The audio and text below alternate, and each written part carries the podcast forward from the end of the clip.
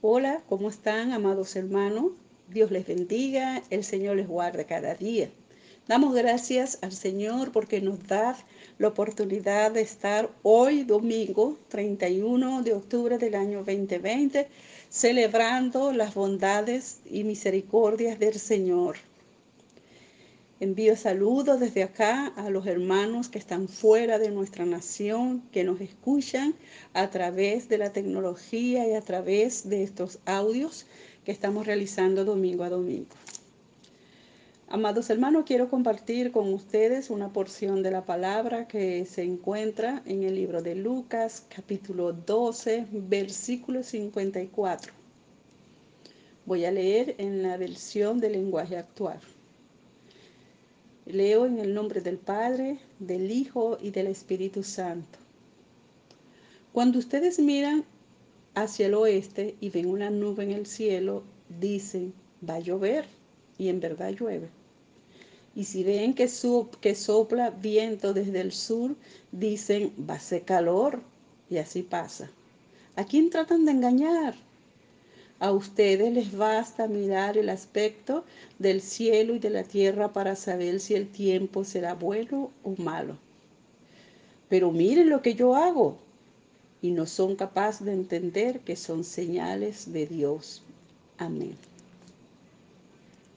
Nosotros entendemos, somos muy entendidos al, darnos cuenta cuando el tiempo es gris, cuando hay mucho sol o cuando hay mucho frío, entendemos todo eso, decimos va a llover o debemos de abrigarnos o va a ser mucho sol. Pero también tenemos que tener el entendimiento en saber que los tiempos, eh, los tiempos que estamos viviendo, que estamos viendo, son tiempos difíciles. Y este tiempo que estamos viendo nos está diciendo que son señales de que nuestro Señor y Salvador viene otra vez por nosotros. Aleluya. Gracias, Señor. Hoy 31 también están celebrando en muchos, en muchos lugares el Día de los Muertos, el Día de las Brujas, el Día de Halloween. Celebran. Pero nosotros, los entendidos, el pueblo de Dios, celebramos el año del Señor. Nosotros celebramos que Cristo vive, que Cristo viene por su iglesia, por su pueblo. Animaos con estas palabras. Bendito Dios. Quiero orar, hermanos. Eterno Dios y Padre Celestial, te damos gracias, Señor, por la salvación de nuestras almas, por el perdón de nuestros pecados, Señor. Te damos gracias porque nos visitas día a día. Te damos gracias, Señor, porque respondes cada una de nuestras oraciones con bien, según sea tu buena voluntad. Gracias, Señor, porque nos permites, Padre Santo, tener unos oídos afinados para poder escuchar tu palabra, los cantos y para poder escuchar lo que tú tienes para nosotros. Gracias, Señor. Toda la gloria, la honra es para ti. Amén.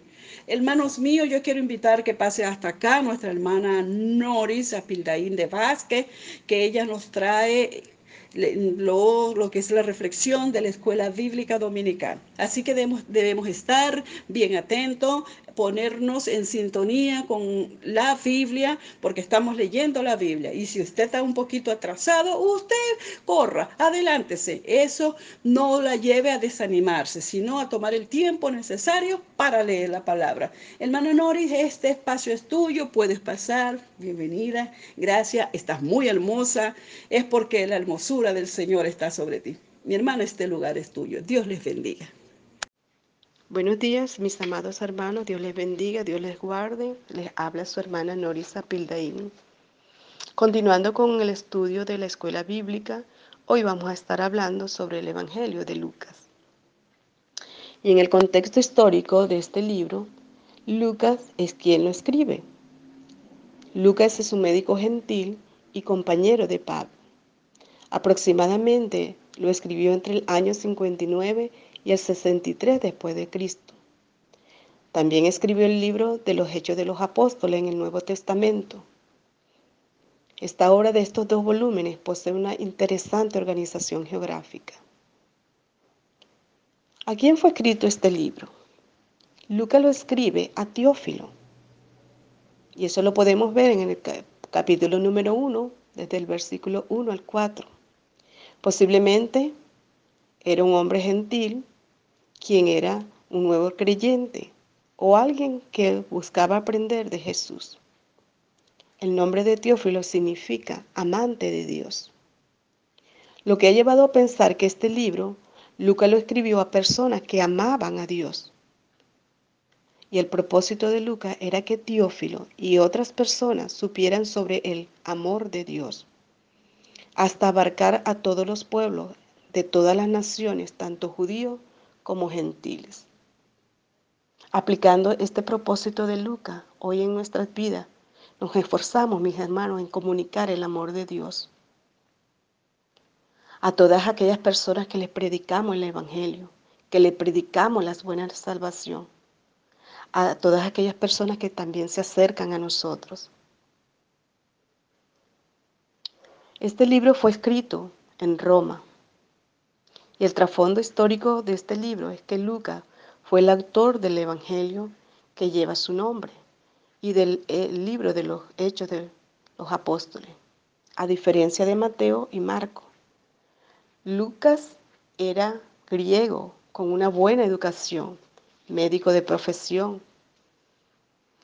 Era compañero de Pablo y se unió en Antioquía en el segundo viaje misionero de Pablo, probablemente sirviéndole de médico y ayudante. El Evangelio de Lucas fue escrito a los griegos de manera que presenta a Jesús como el hombre perfecto, aquel que sobrepasa todos los ideales elevados de los griegos. También él presenta a Cristo como el Hijo del Hombre, así como el Hijo de Dios.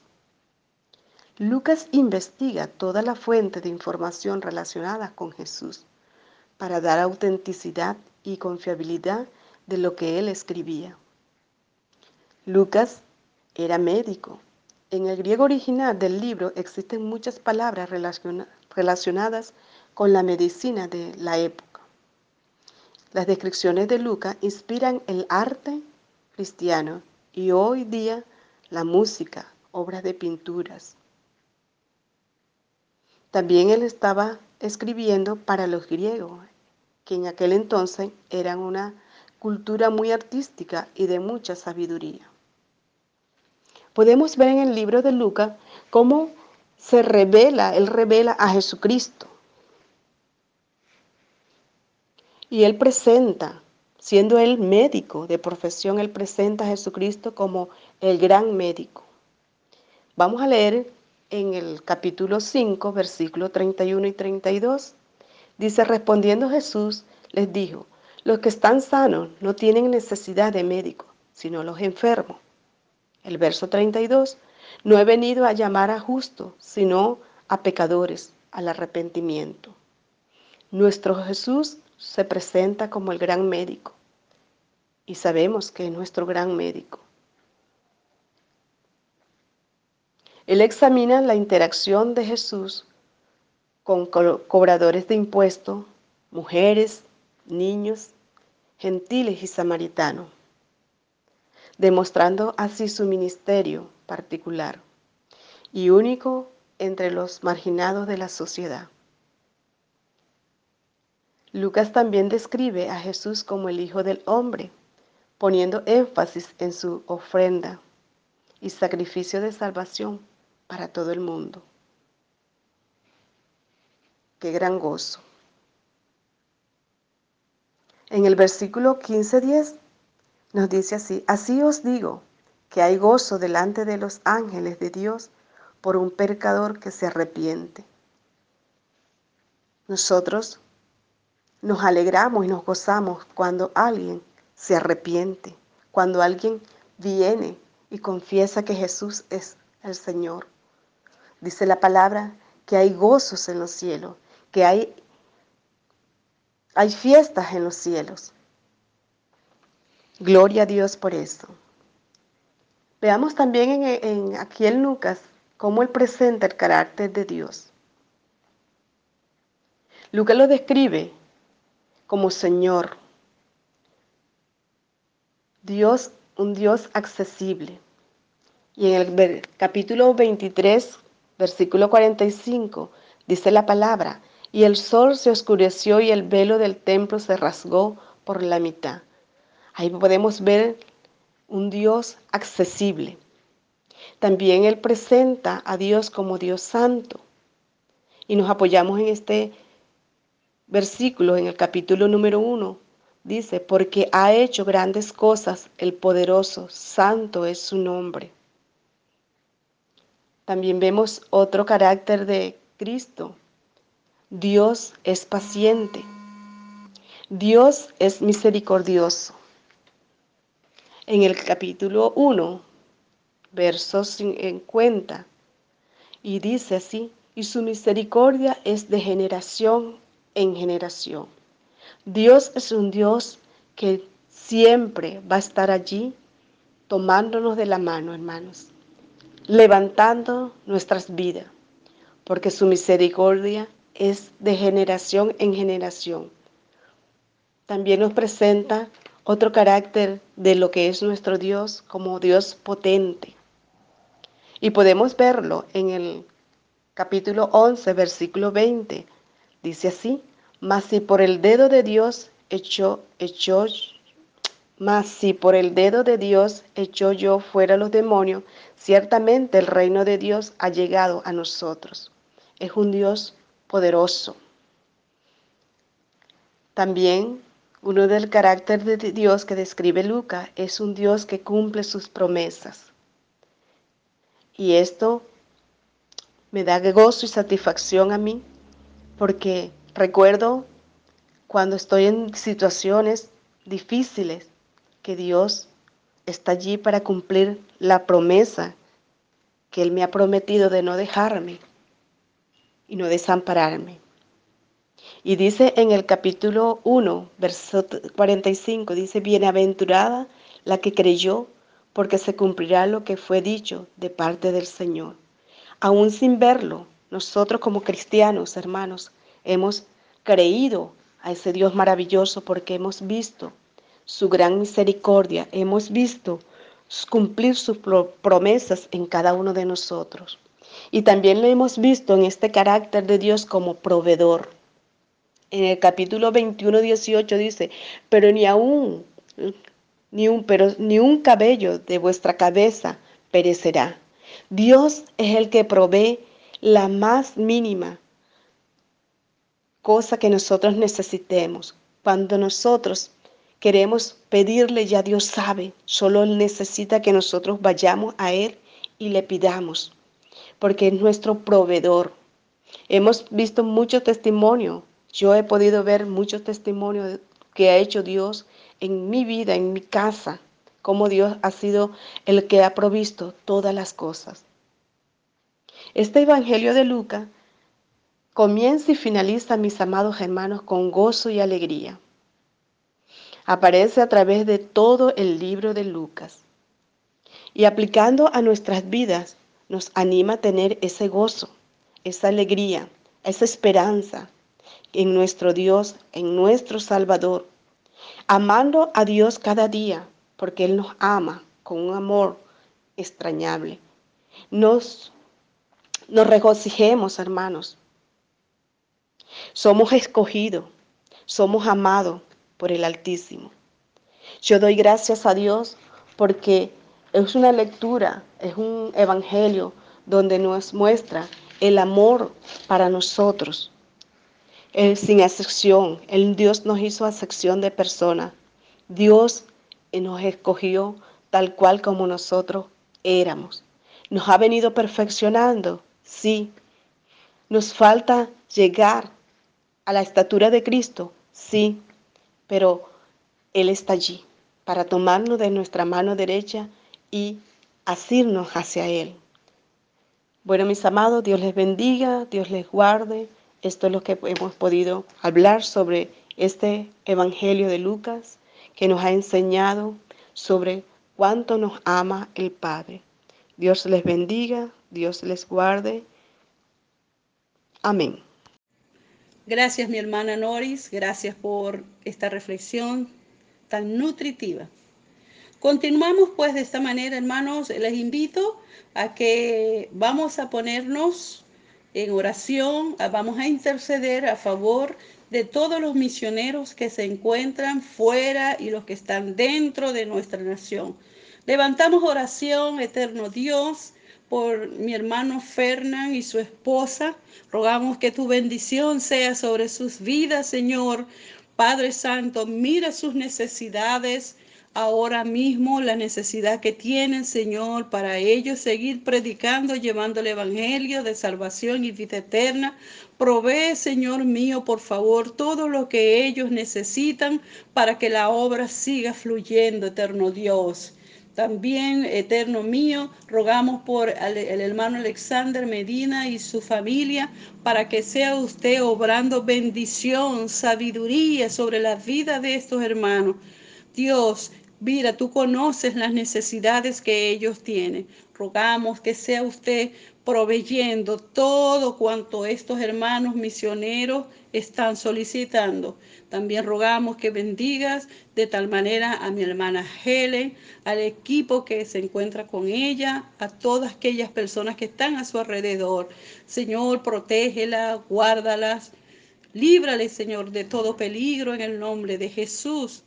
Te damos gracias por la respuesta que les ha dado a los hermanos que están pasando por diferentes situaciones, hermanos misioneros y su familia que están pasando por situaciones bastante difíciles, pero sabemos que tú eres el Dios maravilloso. Tu palabra nos enseña que cuando Jehová hiciere volver la cautividad de Sión, seremos como los que sueñan. Y sabemos que, Señor, tú en medio de, de toda esta situación, tienes grandes bendiciones para ellos. Tú les sorprenderás a cada misionero, no solo por los que conocemos, sino los que están fuera, los que están a punto de salir a llevar el mensaje de salvación. Que sea usted guardándoles, protegiéndoles, en el nombre bendito de Jesús. Gracias Señor, porque tú eres bueno, porque tú eres fiel. Aleluya. Qué bueno, hermanos, que podemos orar yo quiero ver, quiero invitar a mis hermanos del Ministerio de, Alabanza, que ellos ya se están preparando, escucho que están afinando allá. Muy bien, se escucha muy bien.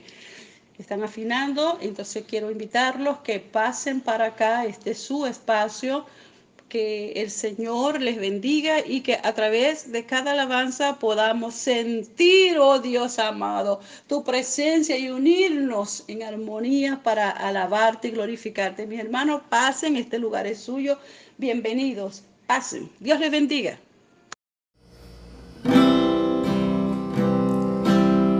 Una oportunidad, Jesús estando en la casa de principal de los fariseos, un hombre que conocía la palabra, que conocía la ley. Dice la escritura que una mujer pecadora, entrando en ese aposento, enjugaba los pies de Jesús con sus lágrimas, los lavaba, los besaba. Y este personaje se sorprendió al ver la actitud de esta mujer y pensó en su corazón si Jesús conociera quién es ella inmediatamente, conociendo la intención de su corazón, le dijo que el que mucho se le perdona, mucho se le agradece. Y Dios no quiere conocimiento, Él quiere una relación personal contigo. Él quiere que a pesar de tu condición tú puedas acercarte a Él postrarte a sus pies y adorarle de corazón, de manera sincera.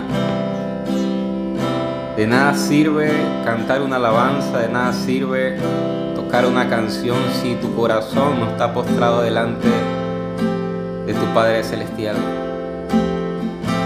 Por eso aprovecha este momento allí donde te encuentras, si estás sentado, si estás en tu habitación, si estás en la sala, o en la cocina, no importa donde, aprovecha este momento para inclinar tu corazón delante del Rey de Reyes y Señor de Señores y decirle, Señor, aquí estoy. Hoy he venido a adorarte, Padre. Hoy he venido a bendecir tu nombre. Tal vez no sé qué palabras decirte, Señor. Tal vez no sé cómo expresarlo, pero mi corazón expresa mi alabanza, mi corazón está agradecido contigo, Señor. Te bendecimos, Padre, te adoramos, Señor. Vengo ante ti para adorar tu nombre. Y le ofreceré, Señor. Ofrecer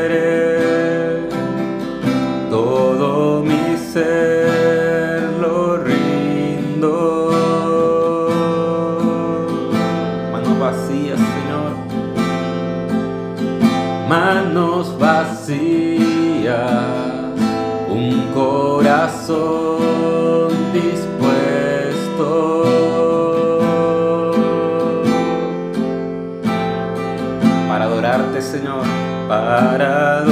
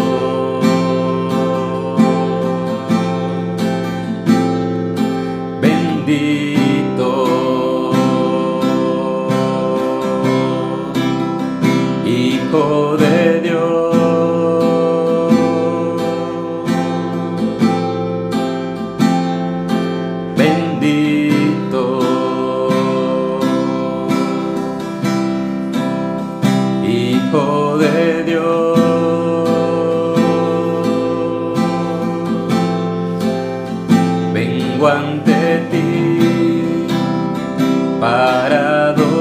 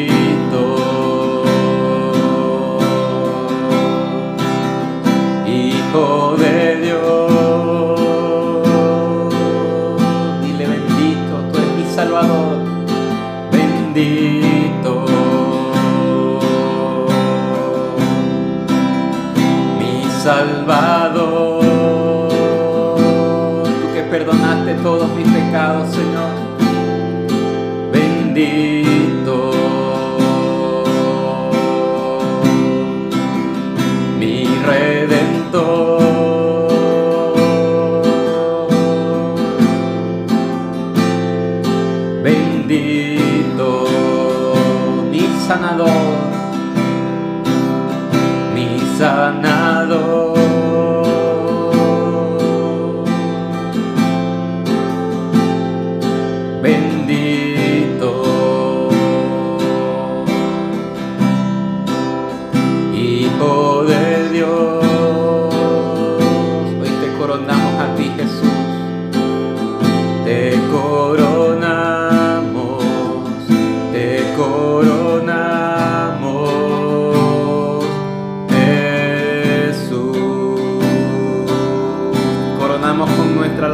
Señor. Te coronamos,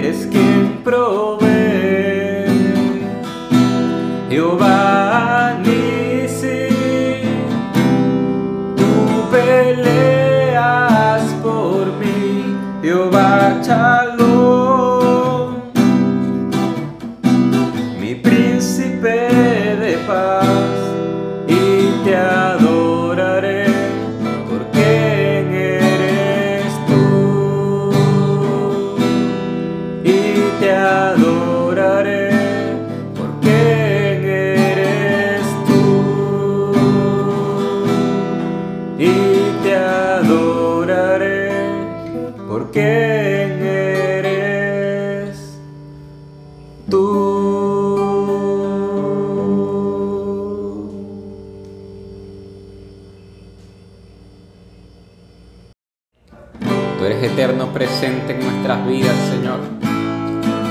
Tú estás presente en cada circunstancia y en cada situación, Señor. Tú eres nuestro escudo, tú eres nuestro estandarte, Señor. Tú eres el que va delante de nosotros como poderoso gigante, Señor. Tú eres nuestro Rey, Señor.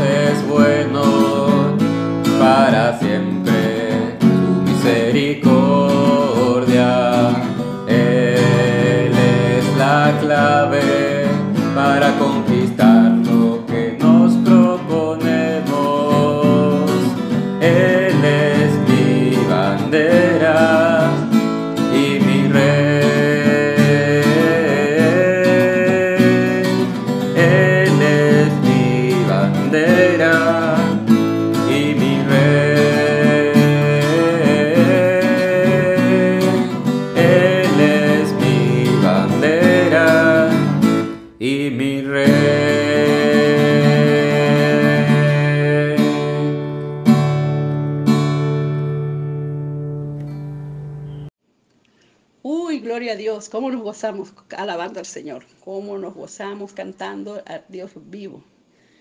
Muy bien, hemos escuchado todo este tiempo, la bienvenida, el saludo, eh, la reflexión de la Escuela Bíblica Dominical, hemos orado. Ahora nos viene un tiempo muy especial, muy espectacular. Hay un predicador que viene hoy, es invitado especial viene a traernos un mensaje bien nutritivo. Así que debemos estar con nuestros oídos bien afinados para escuchar. Quiero invitar a mi hermano, al pastor José Francisco Álvarez. Él es conocido en las alturas espirituales como el pastor chico, chico para mí, ¿ok? Así que invito a mi hermano, bienvenido mi hermano, Dios te bendiga. Mi hermano siempre está sonriente. Hermano, este micrófono es tuyo, que Dios te bendiga por este tiempo en que nos vas a estar ministrando con la ayuda del Espíritu Santo. Pasa, mi hermano, este lugar es para ti. Buen día, Dios les bendiga, mis hermanos. Les habla el pastor José Francisco Álvarez, que junto al pastor Luis Acosta servimos en la iglesia La Casa de mi Padre. Quiero compartir con ustedes un tema titulado Pruebas de Fuego. Y el objetivo es recordar que es necesario que se cumplan las escrituras, la palabra de Dios.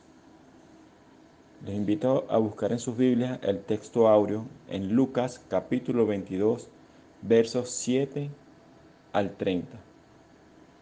Dice la palabra de Dios. Llegó el día de la fiesta de los panes sin levadura, en que debía sacrificarse el cordero de la Pascua. Entonces Jesús envió a Pedro y a Juan, diciendo, Id y preparad la Pascua para nosotros, para que la comamos. Ellos le dijeron, ¿dónde deseas que la preparemos? Y él re- le respondió, He aquí, al entrar en la ciudad, os saldrá al encuentro un hombre que lleva un cántaro de agua. Seguidle a la casa donde entre. Y diréis al dueño de la casa, el maestro te dice, ¿dónde está la habitación en la cual pueda comer la Pascua con mis discípulos?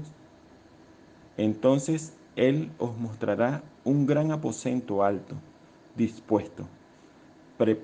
preparadla allí.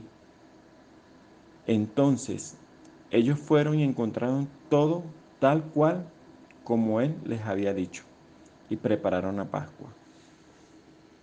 Cuando llegó la hora, se sentó a la mesa y con él los apóstoles, y les dijo, intensamente he deseado comer esta Pascua con vosotros antes de padecer, porque os digo que nunca más volveré a comerla hasta que se cumpla en el reino de Dios. Y habiendo tomado una copa, después de haber dado gracias, dijo, Tomad esto y repartidlo entre vosotros. Porque os digo que de ahora en adelante no beberé del fruto de la vid hasta que venga el reino de Dios. Y habiendo tomado pan, después de haber dado gracias, lo partió y les, di, y les dio, diciendo, Esto es mi cuerpo que por vosotros es dado, haced esto en memoria de mí. De la misma manera, tomó la copa después de haber cenado, diciendo, Esta copa es el nuevo pacto en mi sangre, que es derramada por vosotros. Mas he aquí, la mano del que me entrega está conmigo en la mesa, porque en verdad el Hijo del Hombre va según se ha determinado, pero hay de aquel hombre por quien él es entregado.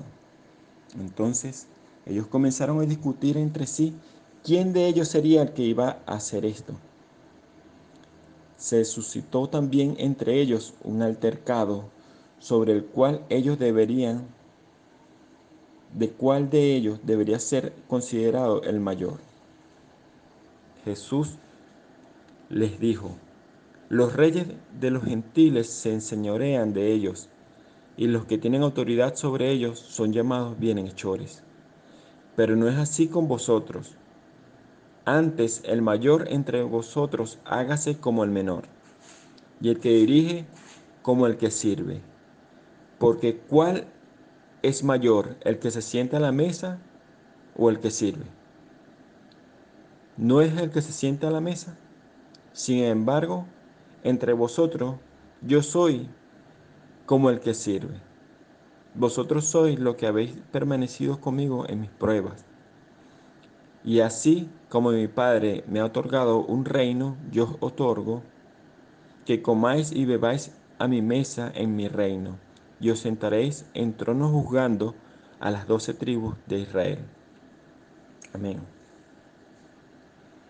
Antes de comenzar a estudiar este pasaje, quiero compartirles un relato de una historia que le pasó a un amigo, un hermano muy querido y apreciado por nosotros y él nos contó cómo consiguió un puesto de trabajo en una gran empresa en la que se desempeña actualmente.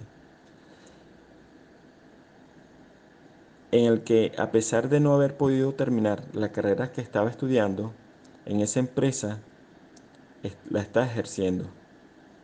Estando él trabajando en una tienda de artículos del hogar, y un hombre le pregunta por un determinado producto, y ese producto no lo había. Sin embargo, él aprovechando el momento le ofrece otro artículo muy diferente al que él buscaba y le habló tan bien que terminó comprando ese artículo. La esposa del hombre ve el asunto y de inmediato le comenta a su esposo que necesita un vendedor como él en su negocio. y como podrán, se podrán imaginar, no pasó mucho tiempo para ser contratado en esa empresa. Al principio, él comenta que fue muy difícil, ya que él no contaba con un vehículo para visitar los negocios que venden los productos de esa empresa. Pero no se desanimó a pesar de la dificultad. Ha sido ha decidido perseverar y ser el mejor en lo que hace. Ahora, hablando un poco del tema de la lectura de la palabra, hay varios acontecimientos que ocurrieron y solo leímos uno de ellos, la preparación de la Pascua. Recordemos que la Pascua fue establecida para recordar. Dice en Éxodo capítulo 12, verso 26, y sucederá que cuando, que cuando vuestros hijos os pregunten, ¿qué significa este rito para vosotros? Vosotros diréis, es un sacrificio para la Pascua del Señor, el cual pasó de largo las casas de los hijos de Israel en Egipto, cuando hirió a los egipcios y libró nuestras casas. El Señor prepara todo, mis hermanos, y a nosotros nos toca obedecer. Pero a veces, cuán difícil resulta hacer lo que Dios quiere que hagamos. Porque queremos hacer las cosas como nosotros pensamos. El Señor le pidió a Pedro y a Juan preparar la Pascua pero ya el Señor había dispuesto un lugar. Lo más difícil ya lo tenía resuelto el Señor, que era el lugar. Lo demás era preparar la comida. En este pasaje, el Señor les da una instrucción, lo que llamamos la, la Santa Cena hoy en día. Así como los judíos celebraban la Pascua, nos corresponde celebrar la Santa Cena para recordar el sacrificio que realizó nuestro Señor Jesucristo, el nuevo pacto en su sangre. Pero sucedió que empezaron a discutir quién lo entregaría. Así nos pasa a nosotros. Buscamos quién tiene la culpa. Perdemos el tiempo analizando las razones por las cuales nos pasa aquello o lo otro. Y saltamos al por qué yo esto, yo aquello, yo hago más, lo más importante. Sin, sin mí, esto no saldría. Si yo no lo hago, nadie lo hace. ¿Le parece esto? ¿Lo ha escuchado alguna vez? Cuán fácil nos resulta entrar en conflicto los unos con los otros, criticarnos por las cosas que hacemos y dejamos de hacer, y olvidamos los principios que nos dio el Señor en su palabra. Usted quiere ser el mayor, el más importante. Sea el servidor de todo, concluye la palabra. En Lucas 22, 26, que es parte del, del texto que leímos, habla del menor. Y en la sociedad judía, los ancianos eran respetados como líderes. Jesús les dice a sus discípulos que sean como el menor es decir, sin afán, sin darse importancia. Tal demanda de humildad llegó a ser de importante énfasis en enseñanza de la iglesia primitiva. Dice en Filipenses capítulo 2, verso 3, nada hagáis por contienda o por vanagloria, antes bien con humildad, estimando cada uno a los demás como superiores a él mismo no mirando cada uno por lo suyo propio, sino cada cual también por lo de los otros. Haya pues en vosotros este sentir que hubo también en Cristo Jesús, el cual siendo en forma de Dios, no estimó ser igual a Dios como cosa que aferrarse, sino que se despojó a sí mismo, tomando forma de siervo, hecho semejante a los hombres, y estando en la condición de hombre, se humilló a sí mismo, haciéndose obediente hasta la muerte y muerte de cruz. Por lo cual Dios también le exaltó hasta lo sumo y le dio un nombre que es sobre todo nombre, para que en el nombre de Jesús se doble toda rodilla de los que están en los cielos y en la tierra y debajo de la tierra, y toda lengua confiese que Jesucristo es el Señor para la gloria, para gloria de Dios Padre. Hermano, si eres importante, porque Cristo dio su vida por ti, pero el Señor quiere que tengamos la humildad para servir como Él sirvió. Nuestro Señor vino con un propósito y lo cumplió. Dio su vida en rescate por ti y por mí. Y espera que hagamos las cosas que, nos, que Él pide de nosotros. En el trabajo damos lo mejor de nosotros mismos. Eso tiene que una retribución que no nos imaginamos. Así como le pasó a mi amigo que les conté en un principio, él solo hacía su trabajo como vendedor en la tienda de artículos.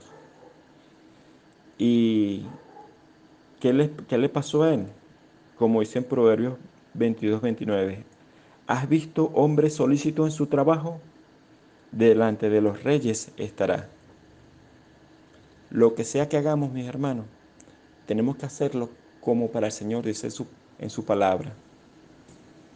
Para ir cerrando el tema, el pasaje que leímos no termina con un regaño por estar pendiente de la posición que tendremos, porque el Señor les prometió a sus discípulos que vosotros sois lo que habéis permanecido conmigo en mis pruebas. Y así como mi Padre me ha otorgado un reino, yo os otorgo que comáis y bebáis a mi mesa en mi reino. Y os sentaréis en tronos juzgando a las doce tribus de Israel. El Señor le prometió esto a sus discípulos.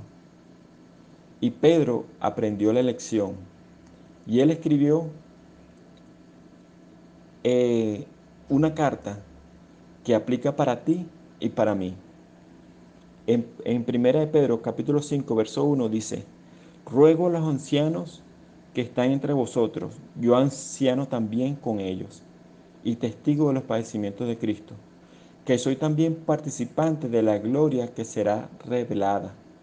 Apacentad la grey de Dios que está entre vosotros, cuidando de ella, no por fuerza, sino voluntariamente no por ganancia deshonesta, sino con ánimo pronto, no como teniendo señorío sobre los que están a vuestro cuidado, sino siendo ejemplos de la grey.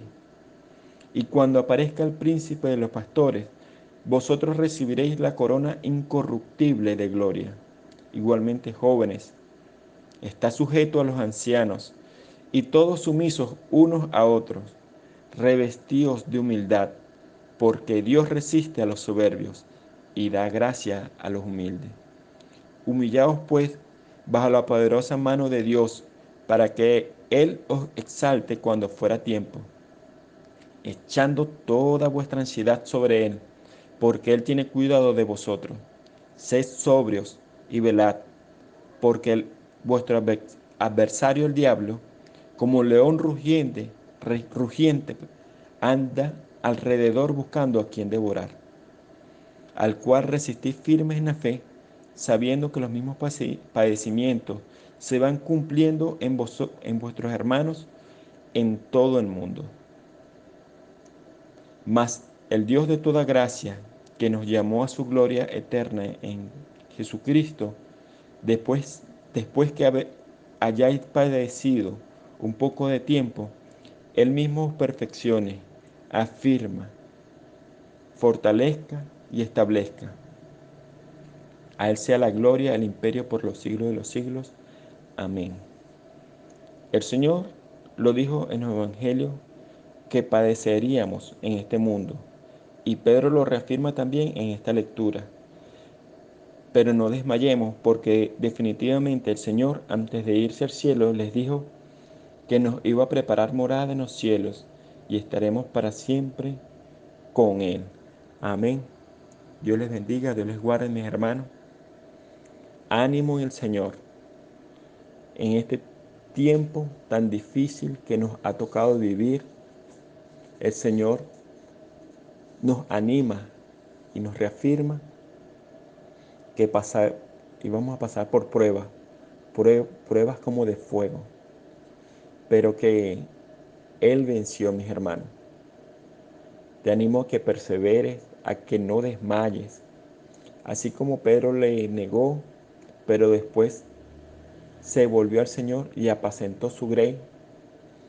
Yo te animo a que te vuelvas al Señor, a que no desmayes, a que pongas toda tu confianza y tu esperanza en Él.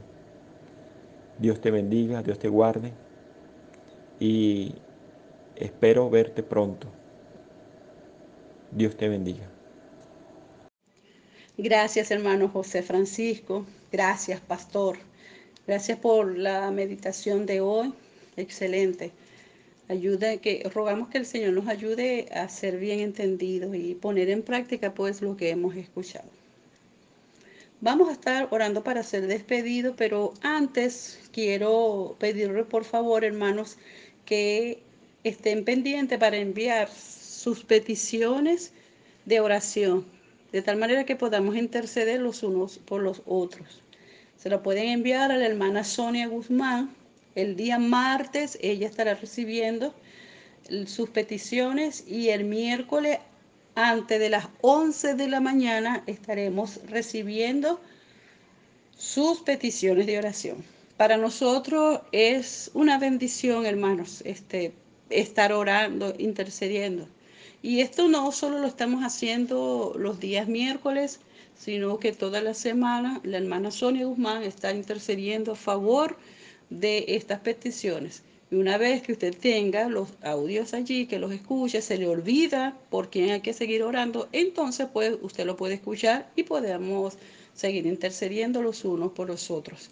Hermanos, hemos visto respuestas de la oración. Yo no sé si usted eh, puede compartirnos, pero hemos visto cómo el Señor dice que la oración del justo puede mucho y cómo el Señor ha respondido nuestras peticiones. Amén. Entonces, bueno, allí, pendiente con eso. Voy a orar. Eterno Dios, te doy gracias, Señor, por este tiempo que nos ha dado. Gracias, Señor, por la reflexión del día de hoy. Anímanos cada día para seguir leyendo tu palabra, que tu palabra sea un alimento para nuestras vidas, para crecer, Señor, como dices, a la estatura de Cristo. Danos la sabiduría, el entendimiento para hacerlo, Señor. Que podamos amarla y atesorarla en nuestros corazones y ponerla en práctica. Te doy gracias, Señor, porque a través de los cantos de las alabanzas podemos glorificarte y exaltarte. Gracias, Señor. Gracias por esta predicación de hoy porque nos ayuda y nos anima cada día. Bendito es el nombre del Señor. Padre, bendice tu iglesia, bendice a tus hijos, Señor, en el nombre de Jesús. Muy bien, hermanos, estamos despedidos. Este, no se pueden abrazar, despídase así desde lejito de sus hermanos. Nos vemos el miércoles, primeramente el Señor. Seguimos orando, seguimos clamando, porque para este tiempo que vamos a tener apertura, primeramente el Señor, pero con mucho cuidado, que podamos vernos las caras. Dios les bendiga, Dios les guarde. Recuerden, Cristo viene pronto. Aleluya.